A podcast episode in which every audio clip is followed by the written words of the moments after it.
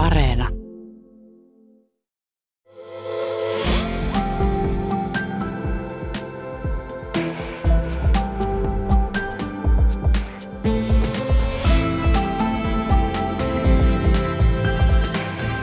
Tuija Pehkonen ja rakkauden kesä.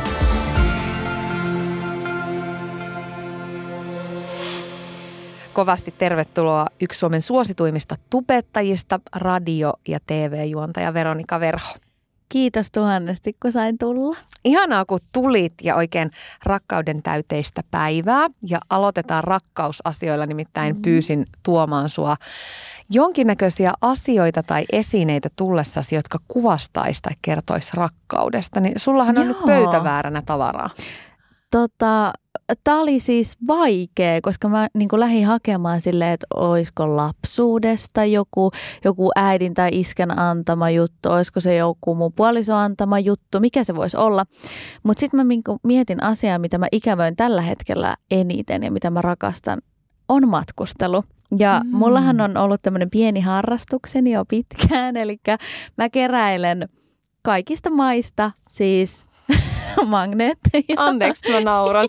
Se on tosi liikuttavaa. Siis mä en tiedä, mä en ole varmaan koskaan sanonut tätä missään, enkä koskaan esitellyt näitä myöskään missään. Ja Tota, mulla on tällä hetkellä täällä äh, Limonesul Gardal- Gardalta, eli Limonesta Gardajärven siitä vierestä. Me käytiin siellä kiertämässä mun ystävien kanssa. Sitten mä oon kerran ollut yksin Pariisissa. Öö, Taimaasta Bangkokista löytyy yksi. Näytäs nyt niitä tänne No päin. mä näytän. Täällä on Bangkok. Siis Veronika, mun on pakko sanoa, että sä oot nyt niinku semmoinen äh, 68-vuotias keräilijä, Ei kun- niin joka eikö? esittelee aarteitaan. Eikö? Ja sä oot selvästi näistä aika ylpeä. Mä oon todella ylpeä näit, näistä ja siis näähän ei ole todellakaan kaikki tässä. Eihän ole, koska siis me, meillähän on muuten ihan järkyttävää hetki, kun me muutettiin tuosta alkuvuodesta mun puolison kanssa, niin meillä on jääkaappi, mihin ei mene magneetit. Eli nyt mä vaan pidän noita semmoisessa pienessä laatikossa. Niin, Jokin magneettiseinä voisi olla aika kiva. niin vois, niin vois, mutta siis nyt ne on vaan yksinään. Sanat ei riitä kuvailemaan näitä, joten äh, lupaan ottaa kuvan Instagramiin. Mahtavaa. Laitan sinne at Tuija Pehkonen tilille, mutta täällä on todella siis hyvin mystisiä turistiliikkeestä Kyllä. ostettuja magneetteja. Ja siis mun on pakko kertoa tuosta, nimenomaan tuosta, joka on tuolta Balilta, niin siinä kävi vielä niin, että mä olin lentokoneessa menossa jo takaisin Suomeen, kun mä muistin sen. Ja mähän olin siis aivan järkyttynyt siitä, että, niinku, että, että tätä ei pitänyt käydä. Että mä oon joka ikinen päivä ajatellut, että mä käyn ostamassa sen. Ja mun ystävä jäi sitten sinne Balille, niin hän toi mulle ton magneetin sit perässä Suomeen. Eli onko niin, että joka ikisestä kohteesta sä ostat Joka ikisestä. edelleen? Joo, kyllä. Ihan Tallinnastakin. Vaikka naapurissa ollaan. Miten muuten tota puoliso, hän suhtautuu ilmeisesti lempeydellä tähän? Joo, siis yllättäen, mutta musta tuntuu, että hän oli kyllä myöskin aika onnellinen, että siihen jääkaappiin ei tule niitä magneetteja. Joo, unohda itse asiassa se magneettiseinä. Mun on pakko nyt hypätä Juhanin remmiin tässä asiassa. Että... Nimenomaan. Siis kaikella rakkaudella, tämähän on hyvin sympaattista. Ja siis meillähän on meidän keittiössä ainut pinta, mihin saa siis laitettua magneetteja, on tällä hetkellä siis liesituuletin. Niin siinä reunassahan on erilaisia. Siellä on esimerkiksi Lapista, mä ostin tämmöisen hillamagneetin ja siis kaikkea löytyy. Tosi yllättävä piirre sussa. Mitä sä kaipaat siinä matkustamisessa? Onko se uusien paikkojen näkeminen? Onko se jotkin elämykset? Onko se vapauden tunne? Siinä Mikä on- se on? Musta tuntuu, että se on vähän tuota kaikkea. Ja musta tuntuu niin kuin, että aina kun mä ostan tuommoisen magneetin, niin se on vähän semmoinen niin kuin muistojälki. Että heti kun mä näen sen, niin mä muistan siitä reissusta. Että ai vitsi, kun mä olin siellä Pariisissa yksin ekaa kertaa ja kukaan ei osannut puhua englantia. Ja mä koitin niin kuin saada ruokaa jostain kioskilta, eikä kukaan ymmärtänyt mua. Ja jotenkin semmoinen, no toi Bali ja ylipäätään siis niin kuin Aasia on mulle siis niin kuin tosi tärkeä paikka. Musta tuntuu, että se on semmoinen, missä mä pääsen oikeasti irti aina kaikesta arjesta ja irti siitä kaikesta, mitä täällä on. Et mä huomaan, että nyt kun ei pari vuoteen matkustanut mihinkään, niin että siitä työmoodista pääsee pois, niin se vaatii ihan eri ajan, se vaatii ihan eri ympäristön, että ei välttämättä voi edes olla kotona, että pääsee semmoiseen niin kuin rauhalliseen moodiin, niin se on se asia, minkä mä saan aina sieltä niin kuin reissusta.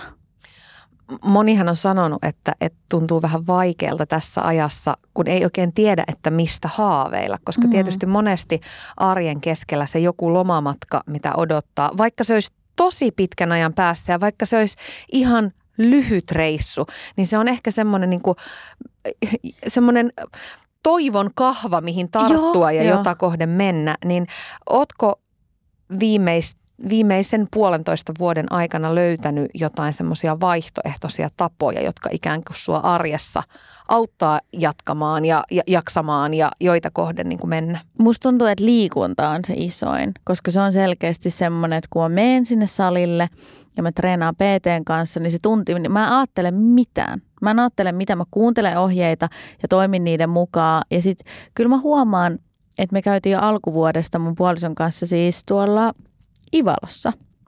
Niin siellä jotenkin me oltiin semmoisessa erämökissä, ei ollut sähköä, ei tullut vettä, ei mitään. Ja se oli semmoinen paikka, että okei nyt mä vähän niin kuin pääsen siitä puhelimesta irti, koska sehän on se pahin, että kun sulla on se koko ajan mukana ja kun on se nettiyhteys, niin sit sä oot periaatteessa koko ajan tavoitettavissa. Niin kuin tiedät yrittäjänä, niin vaikka saisit lomalla, niin sä oot vähän niin kuin koko ajan töissä. Että sit se jotenkin siellä ulkomailla just niin, ei ole kenttää, ei voi soittaa, kun ei netti. Siihen on vähän enemmän lupa ja ei tarvi koko ajan käydä sitä mailia tsekkaamassa. Joo, ja... just näin. Niin se, mutta kyllä mä niin kuin oon saanut eri tavoilla sitä myöskin täältä Suomesta, mutta huomaan kyllä sen, että se on tosi paljon vaikeampaa. Varmasti joka ikinen käy noita tunteja läpi.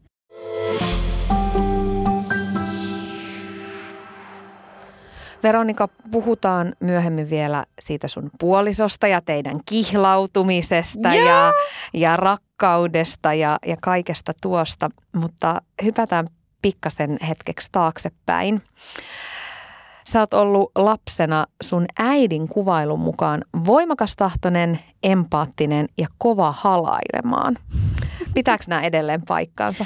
Oi, kyllä, kyllä ne pitää. Siis mä, mä oon kyllä tosi kova halailija. Että tää on niinku, tää aika olla myös mulle aika raskasta, koska ää, mä itse asiassa vähän aikaa sitten siis mm, halasin yhtä puoltuttua, mitä mä en ollut halannut siis pitkään aikaa. Ja se tuntui joltain niin kuin ihan uskomattomalta. Ei kaksi, että tää on ihan laitonta.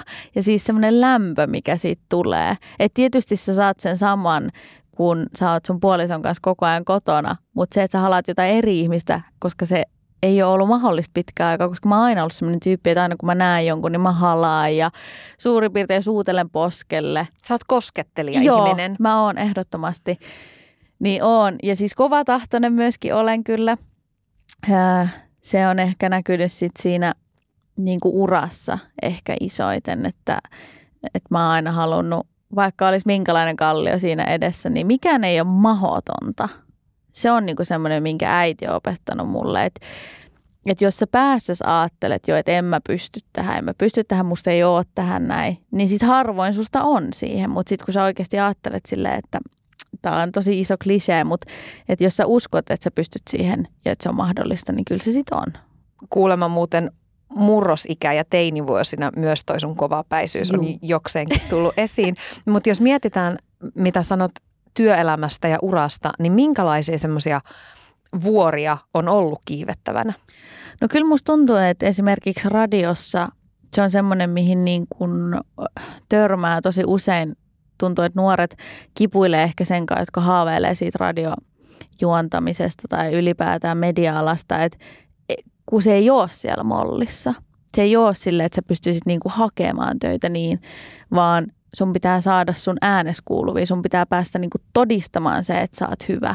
Niin mä muistan silloin just, kun mä hain kouluun ensimmäistä kertaa yläasteen jälkeen, niin mulla oli ihan tyhjä paperi periaatteessa, että mi, mihin mä nyt oikein haen, mistä mä niin lähden ammentamaan sitä tietoa ja taitoa niin tähän alaan, mistä mä haaveilen ihan hirveästi, koska mä olin 12-vuotiaana jo kuunnellut NRJitä ja sit mä, se oli muuten jännä maailma silloin, kun säkin oot ollut siellä. Mm. Niin mä oon esimerkiksi ajatellut, että sä oot ihan erinäköinen ihminen. Mä oon ajatellut, mitä sä harrastat. Mä oon ajatellut, mitä Laura Haimila harrastaa, minkä näköinen se on, tai Anssia Renne. Mä oon ajatellut, että te olitte periaatteessa ihan erilaisia ihmisiä ja ehkä jopa persoonia mun päässä. Semmoisia, mitä mä kuuntelin joka ikinen päivä, koska nykypäivänähän se ei ole enää oikein mahdollista, kun kaikki on somessa ja ö, kaikkien naama näkyy koko ajan jossain, niin semmoinen mystisyys on ehkä kadonnut siitä, mutta mut se on myöskin tätä aikaa. Mutta se oli myös ihanaa radiossa ja on tietyllä tapaa edelleen, että siellä on mahdollisuus maalailla niitä mielikuvia pelkästään äänellä. Ja itse asiassa mä muistan saaneeni aikana niin paljon palautetta siitä, että ihmiset kuvitteli mut erinäköiseksi, Joo. mitä sitten todellisuudessa oli. Mä en tiedä, minkälainen maatalon emäntä mä oon sitten niinku puheiden mukaan ollut. Mutta mä en tiedä, muistaakseni tällaista, mutta te olette ollut joskus äh, Lauran kanssa hostaamassa jotain tällaista, tuli kesäkaverit-elokuva. Ja te olitte siellä öö, vähän niin kuin, niin kuin juontamassa sitä, että no niin, et, et me oltiin voitettu siis NRin kautta ne liput sinne ja mua ei oikeasti ikinä jännittänyt niin paljon, kun mä oon nähnyt sut ja Lauran. Ihan mua, siis, siis mä en ole koskaan änkyttänyt, mutta se oli se hetki, kun mä änkytin ensimmäistä kertaa. Koska se oli niin semmoinen, että mä olin just muuttanut tiedätkö, Helsinkiin. Mä olin just sille, että nyt mä saan niinku otteen tästä jotenkin, tästä niinku, mitä mä mistä mä haaveilen eniten. Ja sitten olitte siinä ja mä olin silleen, että jumalauta, mä oon kuunnellut teitä koko mun elämä ja nyt te seisotte siinä. Niin se niin kuin, mä en ole koskaan mistään sille isosta artistista, vaikka joka on tullut jostain ulkomailta, ei ole koskaan jännittänyt niin paljon kuin sillä. A- aikamoista. Mä, mä en suorastaan osaa ottaa tätä palautetta vastaan, mutta sähän tosiaan siis muutit Helsinkiin Turusta. Sä muutit mm. tosi nuorena, sä olit 17-vuotias, äh, tulit opiskelemaan media-assistentiksi. Niin miten sä muistelet sitä aikaa? Minkälaista se oli pärjätä noin nuorena itekseen ja vielä toisessa kaupungissa? Mä muistan, että mä olin ollut äh, tota, Turun torilla töissä, siis keräämässä rahaa siihen takuvuokraan, niin kuin sinä kesänä ennen kuin mä muutin. Ja sitten mä sain kasaan sen, olisiko se ollut 500 euroa, minkä mä tarvitsin siihen niin. Ja sitten me oltiin käyty mun kummitärin kanssa etsimässä niitä asuntoja, mikä voisi olla kivan näköinen. Ja sitten löytyi semmoinen 14,5 neliöinen yksi, joka oli siis maailman ihanin. Ja mä edelleenkin lämmöllä muistelen sitä. Kaikki aina sanoo, että miten sä oot pystynyt asumaan niin pienessä kämpässä, mutta siis... Se oli sun oma. Niin! Siinä oli semmoista niinku fiilistä. Ja ja se oli myöskin halpa. se oli se syy, miksi mä muutin siihen. Niin. Mutta mä muistelen sitä aikaa kyllä. Mä muistan, että mun oli ehkä tosi vaikea löytää aluksi ystäviä. Mulla ei ollut täällä oikein ketään. Mulla oli yksi ystävä, joka oli muuttanut myöskin Turusta aikaisemmin. Mutta sitten koulun kautta mä rupesin saamaan sit ystäviä. Mutta olin mä kyllä niin kun, mulle Helsinki oli semmoinen, kun me nähdään täällä Suomessa esimerkiksi New York – että mä niin kuin jotenkin ajattelin, että täällä on nyt valotauluja. Tämä on niin kuin valtava kaupunki, kukaan ei tunne sua. Ja niin kuin jotenkin tämä oli mulle semmoinen ihan niin kuin taikametsä, mihin mä niin kuin muutin. Ja joka ikinen kerta, kun mä tulin, mä asuin siis Hämeentiellä Sörnäisissä. Joka ikinen kerta, kun mä tulin metrolla siihen, niin kuin nousin siihen kadulle, niin se oli jotenkin mä edelleen tunnen sen fiiliksen. Mä näen se sun oli. ilmeestä sen. Joo, se, se oli jotain ihan uskomatonta. Ja sitten jotenkin se, että kun mä olin niin nuori ja se, että esimerkiksi äiti, äitillä oli kaikki mun pankkikortin tiedot, sillä oli kaikki mun puhelinliittymät, kun eihän mä saanut niitä, kun mä olin alaikäinen. Niin siinä oli kyllä jotain, mistä mä olin haaveillut tosi pitkään. Sun unelmahan oli päästä radiojuontajaksi mm. ja ehkä noista äskeisistä puheista myös kuuluu se sun rakkaus radioon aika isosti. Sun unelma toteutui 2017, kun aloitit tosiaan Radio Energyllä sitten mm. itse juontajana. Niin. niin onko se työ ollut sen unelmoinnin arvoista? On, ehdottomasti on. Mutta mä muistan sen, että mä oon sitä ennen ollut harjoittelussa Yläksellä – ja sitten mä oon ollut myöskin Radio Helsingillä. Ne oli niitä ensimmäisiä kertoja, kun mä tajusin, että tämä on oikeasti työtä. ne ihmiset ei tuu sinne studioon just hyppää, että sä ratikasta ja kävele sinne ja ole silleen, että tadaa, tässä on nämä kaikki tarinat, mitä mulla on.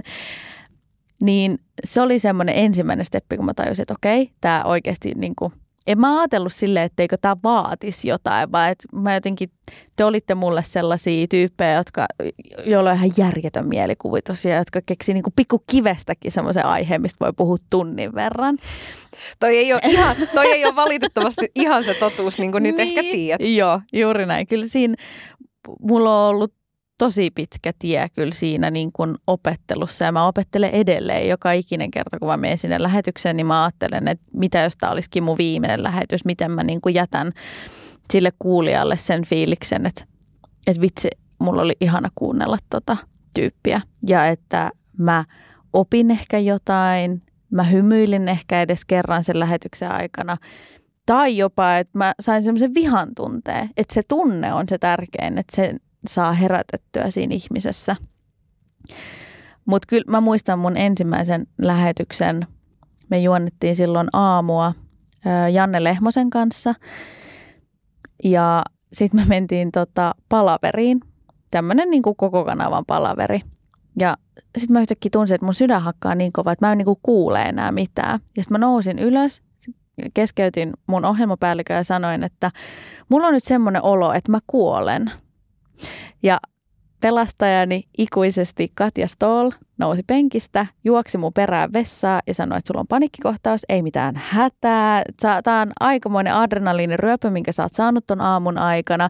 Ja me hierottiin kylmää vettä mun käsiin ja niin kuin, että koitettiin saada sitä tunnetta pois ja hän piti musta kiinni, kun mä hengittelin. Ja se oli aika jännää. Aika dramaattinen.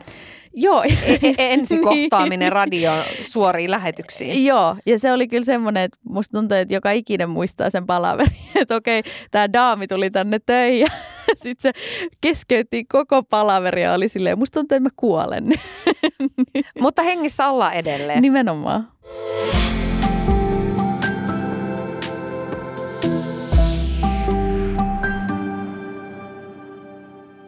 Sut Veronika ehkä parhaiten tunnetaan, no paitsi tietysti radiosta, mutta ja telkkaristakin nykyään, Posse-ohjelmasta, niin alkujaan kuitenkin Tuben, YouTuben kautta. Joo.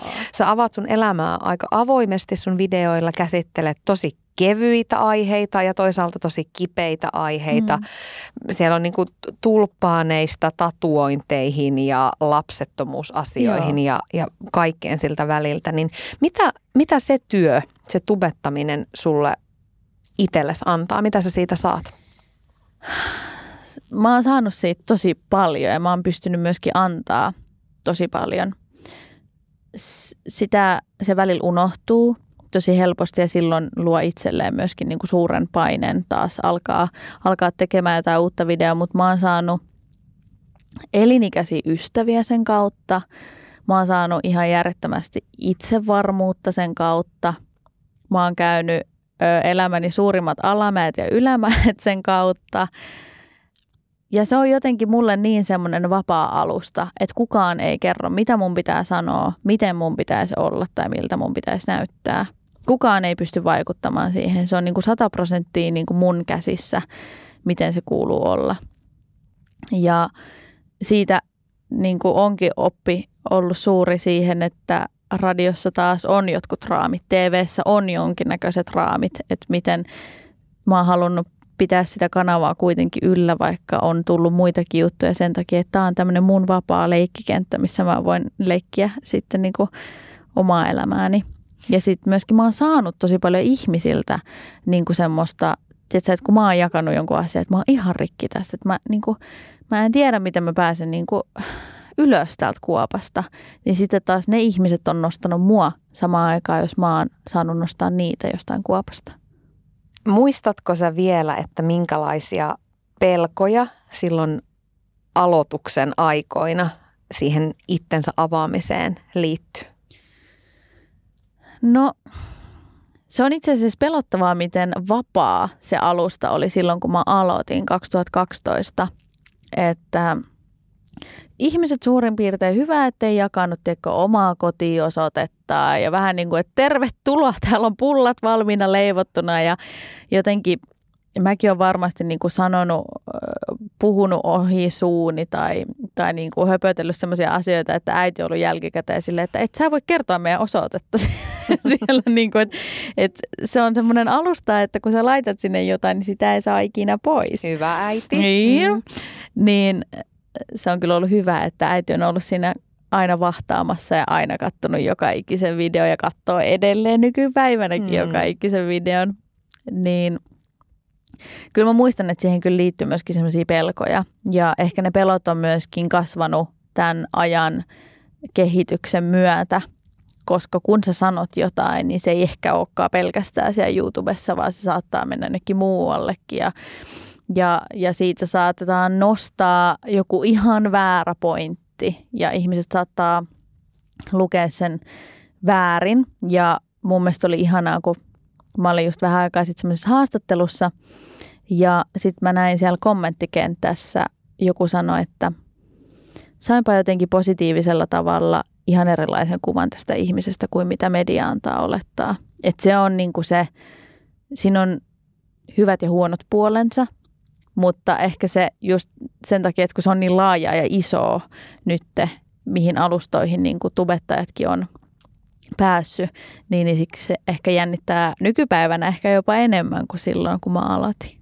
Niin toi on aika jännä kompo, kun miettii sitä, että, että sulla on ikään kuin ne sun omat kanavat, ne sun omat mediat, joissa sä saat vapaasti temmeltää mm. ja laittaa itse ne rajat. On se sitten sun ja sitä Salmisen Box-podcastia tai on se sitten sun Tube-kanavaa tai Instatiliä, mutta sitten sulla on siinä rinnalla ne perinteiset mediat, se mm. radio, Energy ja sitten taas Posse-ohjelma eli TV, niin miten sä koet sen, mihin sä tarvit myös niitä perinteisiä medioita? Mä en, mä en tiedä, onko se niin kuin semmoista, että mä oon ajatellut koskaan, että mä tarviin niitä. Että ne on ehkä ollut semmoisia, mitkä opettaa mua. Mulla on ehkä aina opetettu se, että on työ ja on huvi. Ja se YouTube on semmoinen mun huvi ja sitten nämä muut asiat on työtä, mitä mä oon aina halunnut tehdä, mistä mä oon haaveillut ja mä oon päässyt tekemään niitä. Ihanaa, että sä sanot, että, että YouTube on sun huvi. Sulla on siellä ää, tällä hetkellä taitaa olla 235 000 Joo. seuraajaa. Sun videoita on katsottu yli 60 miljoonaa kertaa kaikesta tästä sun menestyksestä huolimatta, niin sä oot kuitenkin kertonut, että sä kärsit huijarisyndroomasta. Mm. Mitä sä oikein itsessäsi epäilet? Öö, mähän kärsin semmoisesta ihan hullusta öö, niin kuin jännityksestä. Ja mä koko ajan etsin siihen erilaisia keinoja, miten mä pääsen pois siitä. Se on ehkä, ehkä semmoista, niin kuin, se varmaan liittyy tosi paljon itsevarmuuteen ja siihen, että, että Antti Holma sanoi joskus hyvin, että, että mitä jos ne huomaa, että mä oonkaan niin hyvä, mitä ne luulee. Ja se on ehkä semmoinen ajatus, mikä mulla on joskus oli todella vahvana ja se koko ajan niin kuin hälvenee. Että joskus kun mä menen lähetykseenkin, niin mä ajattelen silleen, että kyllä mä nyt saakeli jotain on tehnyt oikein, että mä saan istua tässä. Et niin kuin se on ehkä se ajatusmaailma, mitä mun pitäisi itselleni niin kuin hokea, hokea enemmän. Mutta toisaalta taas mä uskon, että siinä on sekin hyvä puoli, että mulle koskaan noussut mikään hattuun. Ja se on semmoinen, minkä mun äiti on sanonut since day one, että se on ihan sama, mitä sä teet mutta pää ei saa olla pilvissä. Jalat maassa ja myöskin se, että, että mä oon ihan sata prosenttia varma koko ajan siitä omasta osaamisesta, niin antaa myöskin sen, sen herkän puolen siitä niin kuin minusta. Ja myöskin mä pystyn jakaa semmoisia niin herkkiä asioita. Koska sitten musta tuntuu, että jos mä olisin semmoinen – Mä olisin koko ajan ihan sataprossaa todella tietoinen siitä, mitä mä tekisin ja mä olisin niin kuin koko ajan itseni mielestä niin kuin ihan järjettömän hyvä siinä, mitä mä teen. Musta tuntuu, että se olisi niin kuin tosi jyrkkä alamäki, mihin mä hyppäisin siinä kohtaa. Vähän tätä sivuten, niin oot kertonut, että, että vaikka sä puhut tosi avoimesti videoilla ja podcastissa ja eri kanavissa sun asioista, niin meni aika pitkään ennen kuin sä uskalsit sanoa ääneen julkisesti, että sulla on huono itsetunto. Mm. Ja äh, varsinkin mitä tulee ulkonäköasioihin, niin kärsit siitä aika kovastikin. Niin osaatko sä nyt arvioida, että mistä se oikein juonsi juurensa? No se on varmaan semmoinen asia, äh, mikä niin kuin minulla ja monella muullakin semmoinen heittelee just silleen, että joku päivä sulla on upea olo ja sä oikein keimailet siinä peili edessä ja oot silleen, ah vitsi mä oonkin upea. Mutta sitten joskus tulee semmoinen, että sä oot niinku se maan pienin matonen siellä ja sä et niinku näe, näe sitä ylämäkeä missään. Ja mä uskon, että nämä on kyllä semmoisia asioita, mitkä tulee ihan niin kuin siitä saakka, kun mä oon syntynyt, ne kaikki asiat niin kuin tähän päivään saakka. Et kyllä mä muistan, että esimerkiksi YouTubessa oli semmoinen kausi – kun öö, mä olin sitten ottanut painoa vähän enemmän, minkä ei pitäisi olla niin kuin mitenkään öö, kenenkään asia, niin joka ikinen kerta, kun mä latasin videon, niin joku sanoi, että mä oon läski. Joka ikinen kerta. Ja sitä niin kuin tuutattiin koko ajan sitä tietoa. Mä muistan, Snapchat oli tosi iso silloin niin silloin tuli koko ajan sitä viestiä, että oot sä huomannut, että sä oot lihonnut ja sä, sä näytät ihan norsulta ja läskiä. Ka- kaikki niin kuin maailman niin kuin hirveät sanat, mitä ihmiset vaan keksi, niin niitä tuli. Ja sitten kaikilla keskustelupalstoilla ö, puhuttiin siitä, että miksiköhän mä oon lihonnut, mitäköhän mulla on tapahtunut ja miten musta on tullut niin laiska. Tämä maailma on ihan hullu. Niin.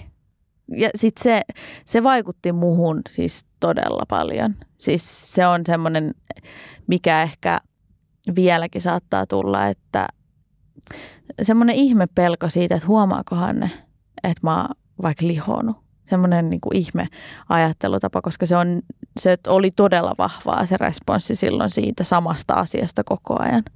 Mikä oli sun tapa kestää se ja mennä sen yli? Öö, esittää, että mä oon tosi ok mun vartalon kanssa. Että mähän toin sitä sitten enemmän esille. Mä olin silleen, että öö, mä toin semmoista kehopositiivisuutta, mikä silloin alkoi nostaa päätään, mutta mä en ymmärtänyt yhtään, mikä, mitä tarkoittaa kehopositiivisuus. Että mä niin olin silleen, että ah, mä rakastan itteni ihan hirveästi, kun mä oon niin tämän kokoinen ja tämän näköinen ja saan otettua vatsasta kiinni. Mä muistan edelleen tosi hyvin semmoisia snap tyyppejä, mitä mä oon kuvannut silloin. Ja nyt kun mä katson niitä jälkikäteen, niin mä vaan näen semmoisen tyypin, joka on ihan niin kuin romahtamassa ja on sille niin kuin koittaa niin kuin viimeisillä niin kuin piuhoilla pitää kiinni siitä omasta niin kuin itsetunnosta, ettei se murenisi ihan kokonaan käsiin. Mutta silloin mä myöskin niin kuin voin ehkä siitä syystä niin kuin tosi huonosti. Että sit mä olin just tietysti aloittanut siellä juontaa siellä aamussa. Se on aika semmoinen fyysinen ja henkinen, niin kuin tiedät, ja koitti hakea semmoista rytmiä ja sitä, ettei pelkästään heräisi aamulla, menisi töihin ja tulisi takaisin, nukkuisi koko päivä ja valvoisi koko, koitti hakea semmoista rytmiä koko ajan ja, ja myöskin oppia. Sitten oli KRT-luvut, mitä... Eli kuuntelijaluvut, kuuntelijatutkimukset siitä, että kuinka moni kuuntelee sitä sun ohjelmaa. Joo, ja sitten, että et laskiko ne vai nousiko ne ja niin kuin, tuommoinen ihan hirveä paine. Mä niin kuin keräsin itselleni semmoisen ja istahdin sinne purkkiin niiden mun paineiden kanssa ja sulin kannen.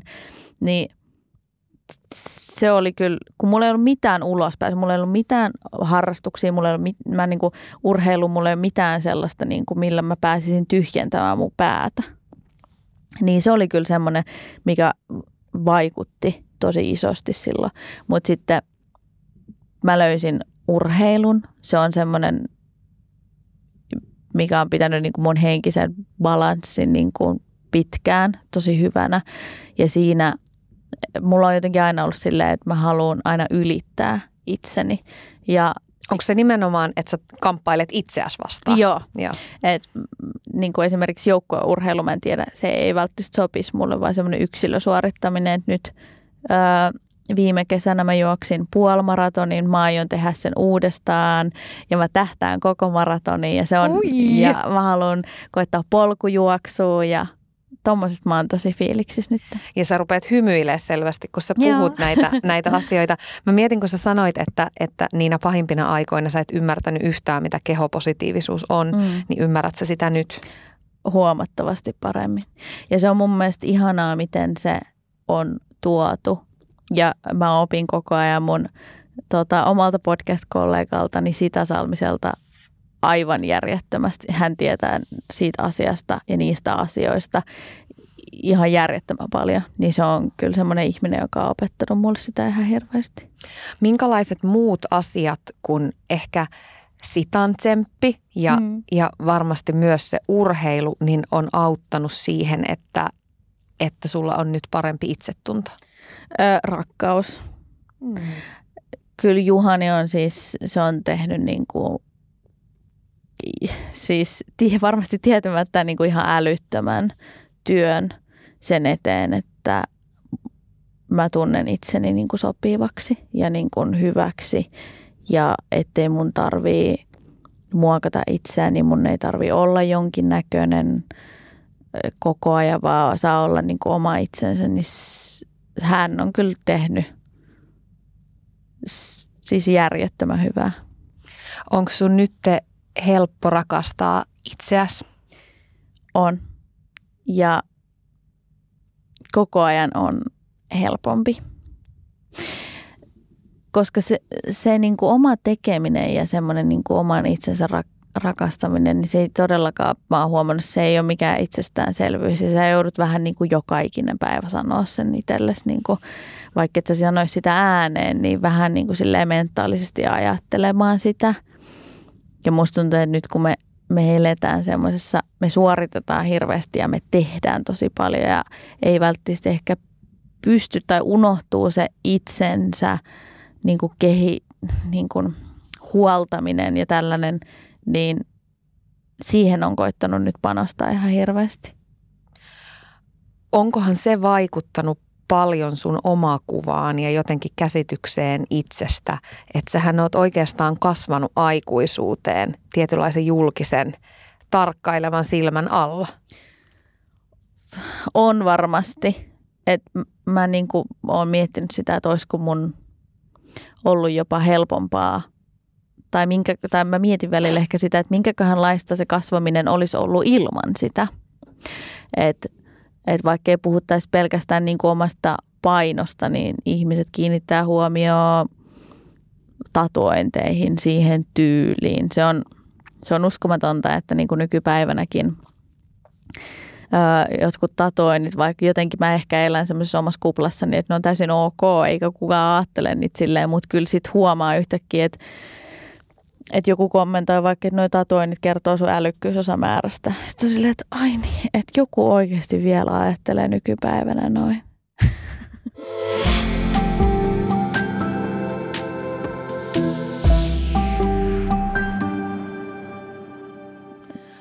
Minkälaisia paineita sulle itselle tulee siitä, että sä oot niin älyttömän monelle myöskin esikuva kaiken tämän seurauksena?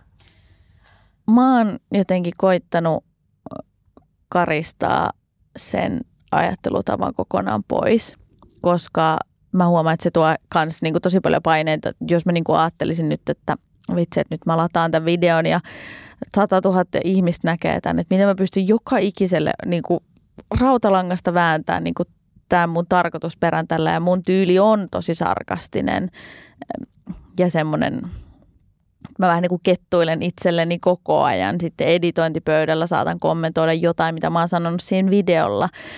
Ja luen kiitos tähän päivään mennessä ihmiset, jotka tykkää seurata, niin on oppinut niin kuin tuntemaan sen. Eikä silleen, että jos mä sanon, että mä näytän perunalta, mitä mä, mitä mä aina sanon välillä mun videoilla, niin se ei tarkoita sitä, että mä niin kuin haukun itseäni rumaksi, vaan – Sekin voi olla, perunatkin voi olla söpöjä. Nimenomaan. niin se on ehkä onni just se, että ihmiset on oppinut tunnistamaan sen mun tyylin, koska kyllä mulla on tullut välillä viestejä joltain vanhemmilta, että, että hei, että haluan vain ilmoittaa, että estin kanavasi lapseltani. Ja mä vastaan näihin, että vitsi, sä oot hyvä vanhempi, kun sä teit niin. Et mä en tiedä, miksi sä kerroit sen mulle, mutta niin kuin, että niin sun kuuluukin tehdä, koska mä en tee – sisältöä lapsille. Mun 80 prosenttia mun seuraajista on yli 20-vuotiaita. Niin mä oon kuitenkin itse 25 niin mä en enää pääse siihen, mitä se lapsi ajattelee ja siihen, että minkälaista sisältöä mun pitäisi tehdä lapselle. Enkä mä koskaan sanonut, että mä tekisin lapsille sisältöä, vaan niin kuin oman ikäisille ihmisille ja siitä sit vanhemmille. Se onkin hyvä kysymys, että minkä takia se vanhempi halusi sen sulle kertoa, mm. mutta mut se on ihan toinen tarina se. Noin iso seuraajajoukko tuo sulle paljon myöskin vaikutusvaltaa, niin minkälaisiin asioihin sä haluat sitä valtaa käyttää? Apua, toi valta on kyllä ihan hirveä sana, kun se on jotenkin tuntuu niin... Se tuntuu isolta mas- pömpeliltä. Niin, nimenomaan.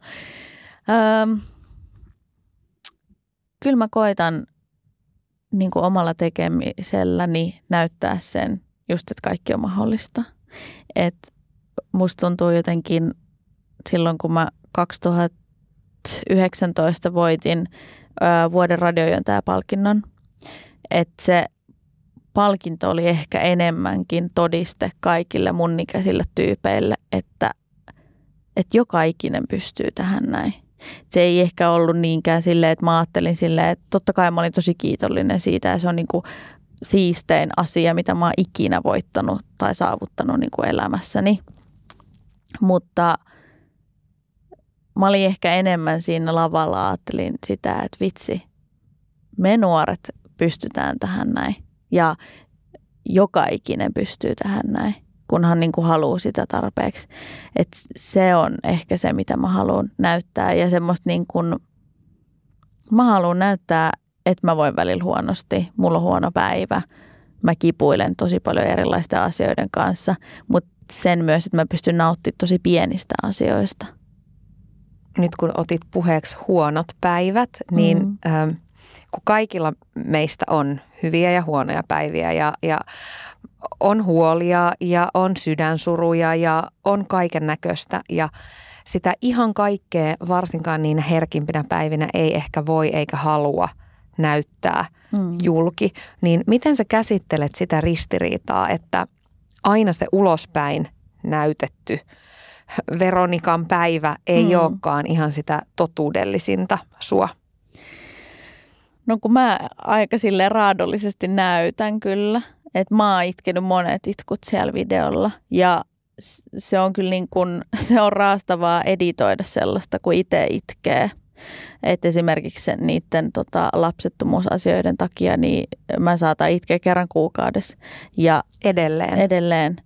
Ja se on niinku semmoinen asia, että sit se on vaan fakta ja äh, niin kuin ei ehkä vaiettu asia, mutta semmoinen, että mä koen, että jos mä edes yhdelle ihmiselle, joka kärsii samoista asioista kuin minä ja kamppailee ehkä samojen asioiden kanssa, niin jos mä pystyn sillä mun sillä, että mä tuon sen ulos, niin saamaan myös siitä ihmisestä sen tuskan ulos, niin se helpottaa mua niin kuin hirveästi. Että sit, joo, kyllä mäkin on tosi, tosi niin kuin, saata olla ärsyntynyt jostain parkkisakoista ja se pilaa mun koko päivän. Niin tommosista asioista niin kuin myöskin ihmiset ottaa nokkiinsa ehkä, että miten toi jaksaa valittaa pienestä asiasta. Ehkä sellaisia ei tuo. Mutta semmoisia niin kuin, on mulla tietysti elämässä tapahtunut semmoisiakin asioita, öö, mistä ei sitten halua puhua. Että siihen liittyy sitten joku toinen ihminen, että on kokenut jotain kauheata tai traumaattista niin sitten semmoisia asioita ei, ei voi jakaa, koska mä koen sen niin kuin epäreiluksi, että sitten se toinen ei pääse tuomaan sitä sen näkemystä, vaikka se olisikin väärä, niin tuomaan sitä julki. Veronika, sun vanhemmat eros, kun sä olit kahdeksanvuotias. luuletko, että se on vaikuttanut jotenkin sun käsitykseen parisuhteesta tai rakkaudesta? Siis tosi paljon – mä ajattelin tosi pitkään, että mä en halua esimerkiksi lasta kenenkään miehen kanssa, koska mä ajattelin, että, että mä en halua, että kukaan muu ihminen, ketä mä en pysty niin kuin hallitsemaan, tulee niin kuin tähän pilaamaan mitään asioita.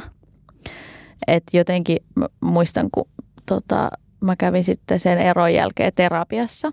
Ja, Sä oot ollut aika pieni silloin. Joo. Mm mut vietiin semmoiseen tota, tota, terapiaan, mikä siihen sitten kuului, niin, niin mä muistan, että mä ajattelin aina silleen, kun mä laitoin silmät kiinni, että, että mä näen niin kuin mun tulevaisuuden niin, että siinä on minä, koira ja lapsi. Mutta mä en nähnyt koskaan miestä siinä.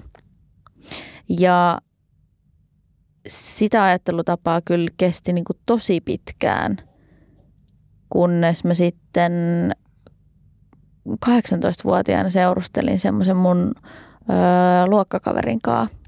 Ja mä näin sen vanhemmat. Ja ne rakasti toisiaan niin kuin ihan hirveästi, vaikka ne oli ollut siis monta kymmentä vuotta yhdessä.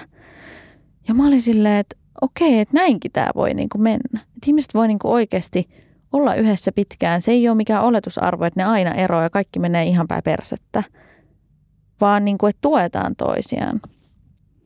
Ja myöskin semmoinen ajattelutapa Juhanin kohdalla on eronnut tosi paljon niin kuin vaikka mun edellisestä suhteesta on se, että mä en niin kuin jossittele enää, että jos me ollaan yhdessä vielä silloin tai katsotaan nyt, jos me ollaan yhdessä vielä silloin niin kuin sellaista, niin kuin, että, että ei voi suunnitella oikein mitään, koska ei ole ihan varma nyt tästä suhteesta, että tuleeko se niin kuin kestämään, vaan se on niin kuin myöskin siitä omasta ja yhteisestä päätöksestä kiinni.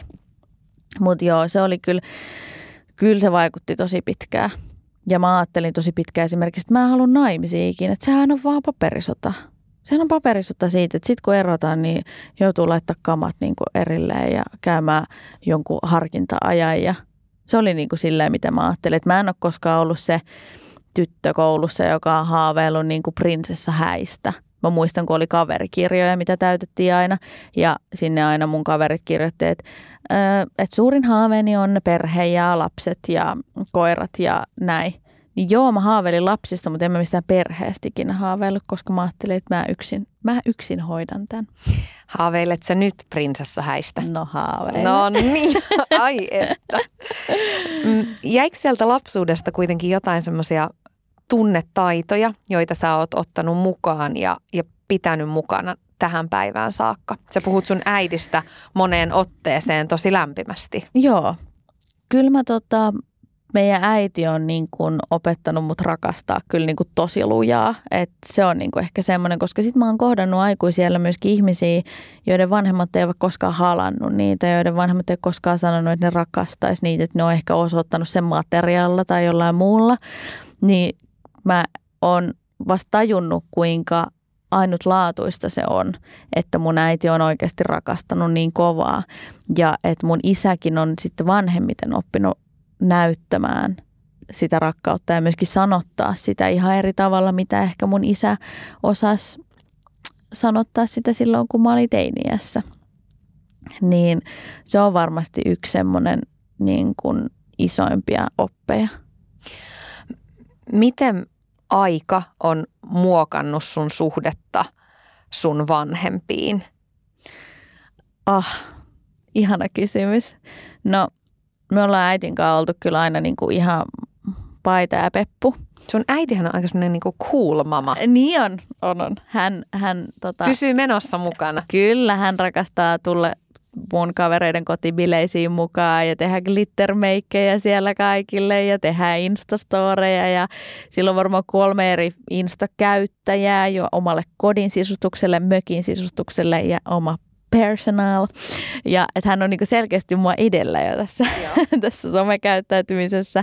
Mm, ja sitten mun isän kanssa meidän suhde parani sitten ähm, vaikean teiniään jälkeen, että silloin kun mä olin parikymppinen, me mentiin kahdestaan matkalle, puhuttiin paljon asioista, tutustuttiin uudestaan toisiimme.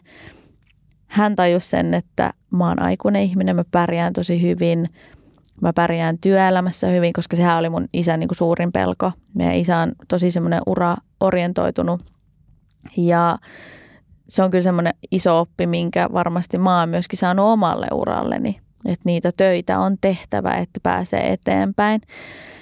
Niin sitten kun meidän isä tajus sen, niin sitten se niin kuin suhde läheni. Ja meidän iskä on kyllä niin kuin, niin kuin vanhemmat, ne pehmenee aina ajan myötä, musta tuntuu. Niin se on kyllä, se on semmoinen tyyppi, joka lähettää mulle joka ikinen päivä WhatsAppin puolelle jotain meemejä ja hän, hän, on, niin kuin, hän on maailman paras isä.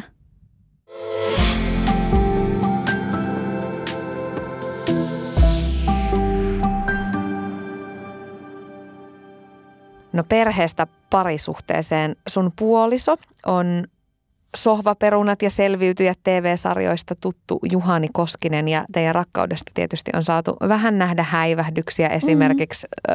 Instagramin kautta ja YouTubesta. Ja nythän te olette mennyt alkuvuodesta kihloihin. Kyllä. Nyt mä saan onnitella sua. Me ei olla nähty siis tämän, tämän, tämän välin aikana. Ei ollenkaan. Joten toivottavasti Veronika mä nyt kuulen sen tarinan, että miten se meni. Saat kuulla. Elikkä tota.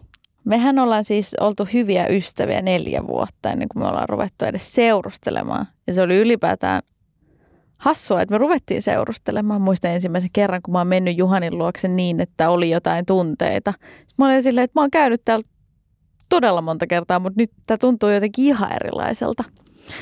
No, mitä sitten tapahtui Ivalon pimeissä metsissä? Me mentiin siis tämmöiselle erämökille – Lempilampi nimeltään on tämä paikka. Ja mentiin siis lumikävelemään. Ja sitten siinä oli vielä tämmöinen niinku alku, että me oltiin käyty lumi, lumikenkäkävelyllä jo aikaisemmin ja Juhani sanoi mulle keskellä viikkoa, että nyt pitää mennä niinku uudestaan. Mä olin silleen, että miksi ihmeessä, että, että niinku meillä on kahden kiire mennä tuonne keskustaan käymään ja – Juhani sanoi, että näistä on maksettu siis 15 euroa. Joo. Sitten mä olin silleen, että okei, nyt mä niin kuin että hän on pihiksi ruvennut pihiksi. Jokaisen euron edestä talsitaan. Juuri näin. Ja sitten me lähdettiin kävelemään sinne tota, järven jäälle. Ja mä sanoin, että nyt tuut tähän eteen, että tää on niin raskasta, kun mä avaan tätä tietä, että täällä on vaikka kuinka paljon tätä lunta, että mä uppoan tänne. Ja sitten hän tuli kävelemään siihen mun eteen ja käveltiin viisi minsaa eteenpäin ja hän sanoi, että no niin, nyt käännytään takaisin. Mä katsoin mun kellosta, mutta kymmenen minuuttia ollaan nyt oltu täällä ja nyt jo haluat takaisinpäin. No sitten käännyttiin niin, että mähän olin siellä etusuunnassa men- menossa ja sitten Juhani sanoi yhtäkkiä, että rakkaani. Sitten mä käännyin. Hän oli polvillaan siinä. Ja siis apua tästä tilanteesta, siis video. Mä, mä menin ihan sanattomaksi, mä en, koska me oltiin haaveiltu yhdessä, me oltiin puhuttu häistä, me oltiin puhuttu kihloista, mutta mä en yhtään osannut odottaa sitä siinä hetkessä. Ja mä seisoin siinä aivan topattuna kuin semmoinen pieni lapsi, joka on heitetty johonkin lumihankeen ja aivan hiljaa heitin ne hemmettiin ne puikot, mitkä mulla oli kädessä sinne kenkäkävelyssä ja sitten mähän olin siis niin shokissa, että mä muista mitä Juhani sanoi, mutta sitten jälkikäteen on katsottu, että hän san, niin puhuu niin kauniisti ja sanoi, että, että mä tiedän, että sä olet mun elämäni rakkaus. Ja mä oon vaan odottanut tätä hetkeä koko elämäni. Ja siinä sä nyt olet.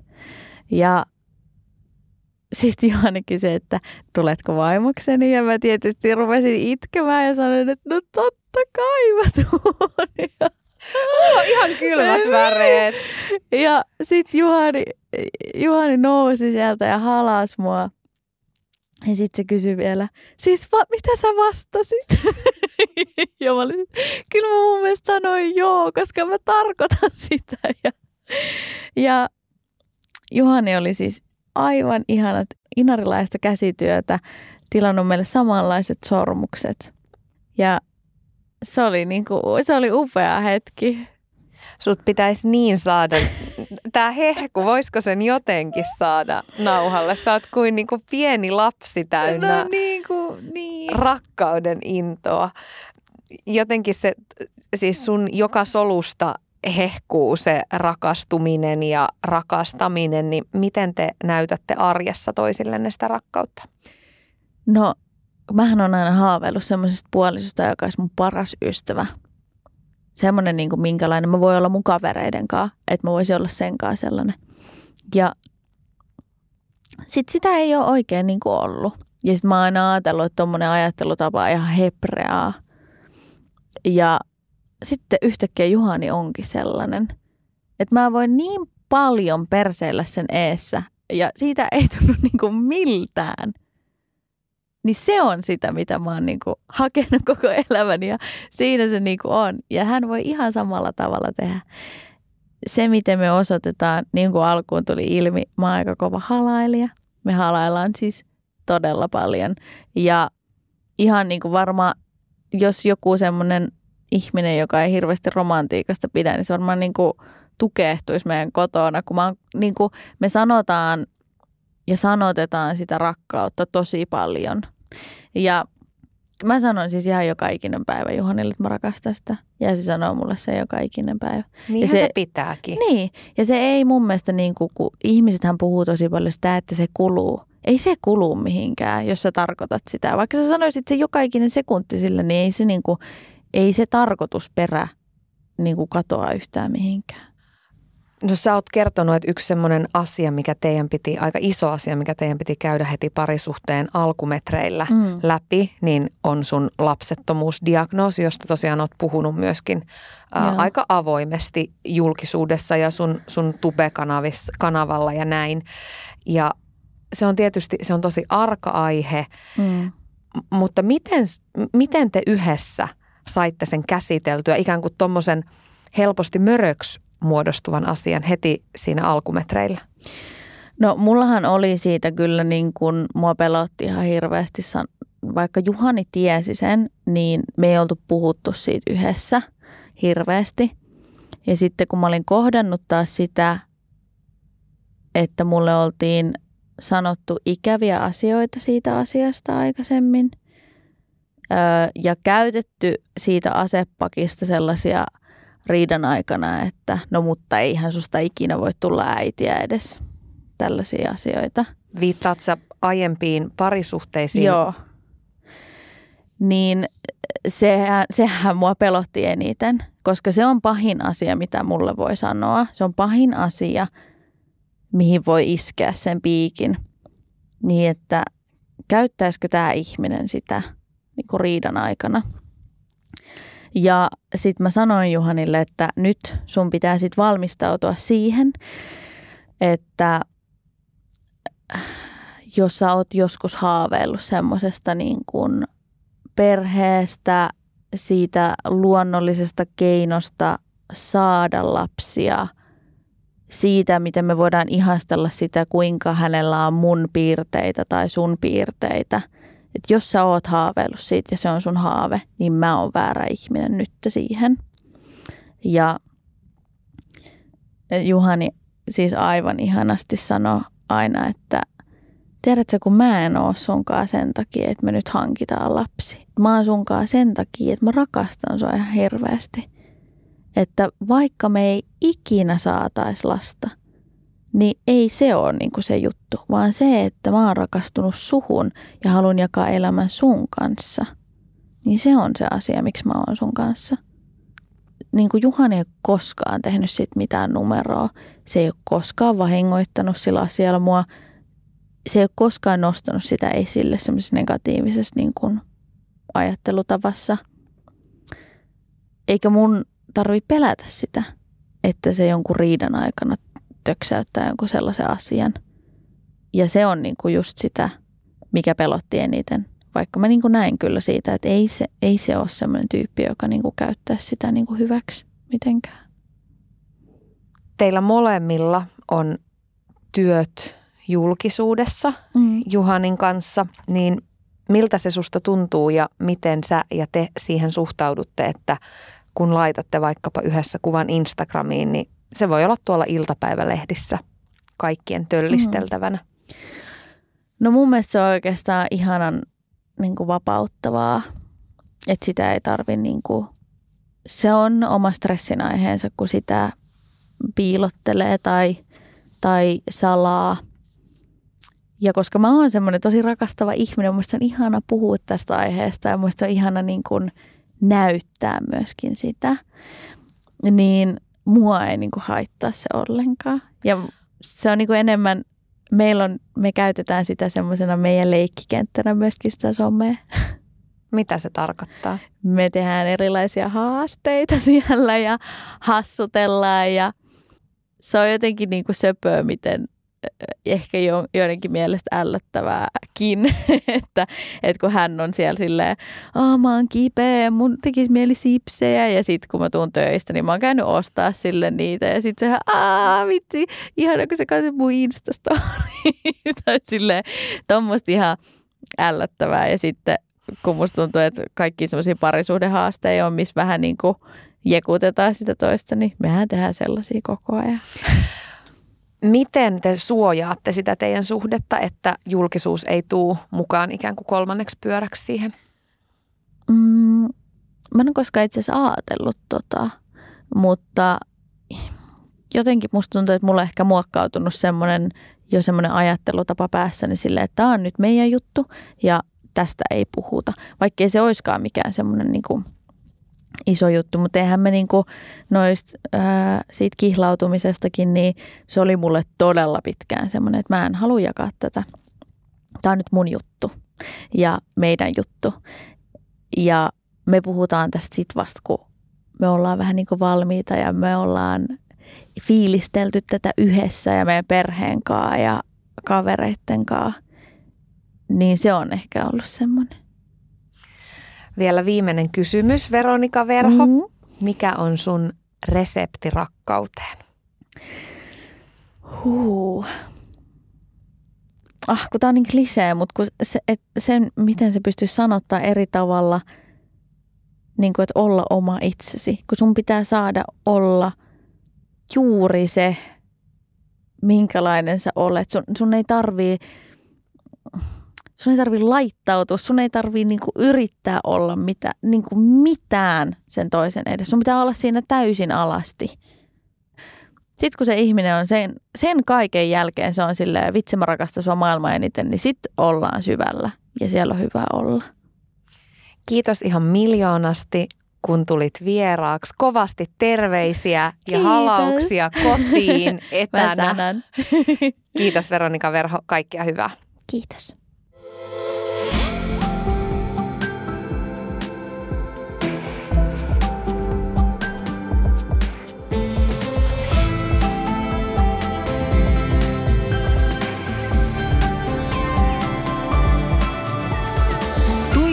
Pehkonen ja Rakkauden kesä.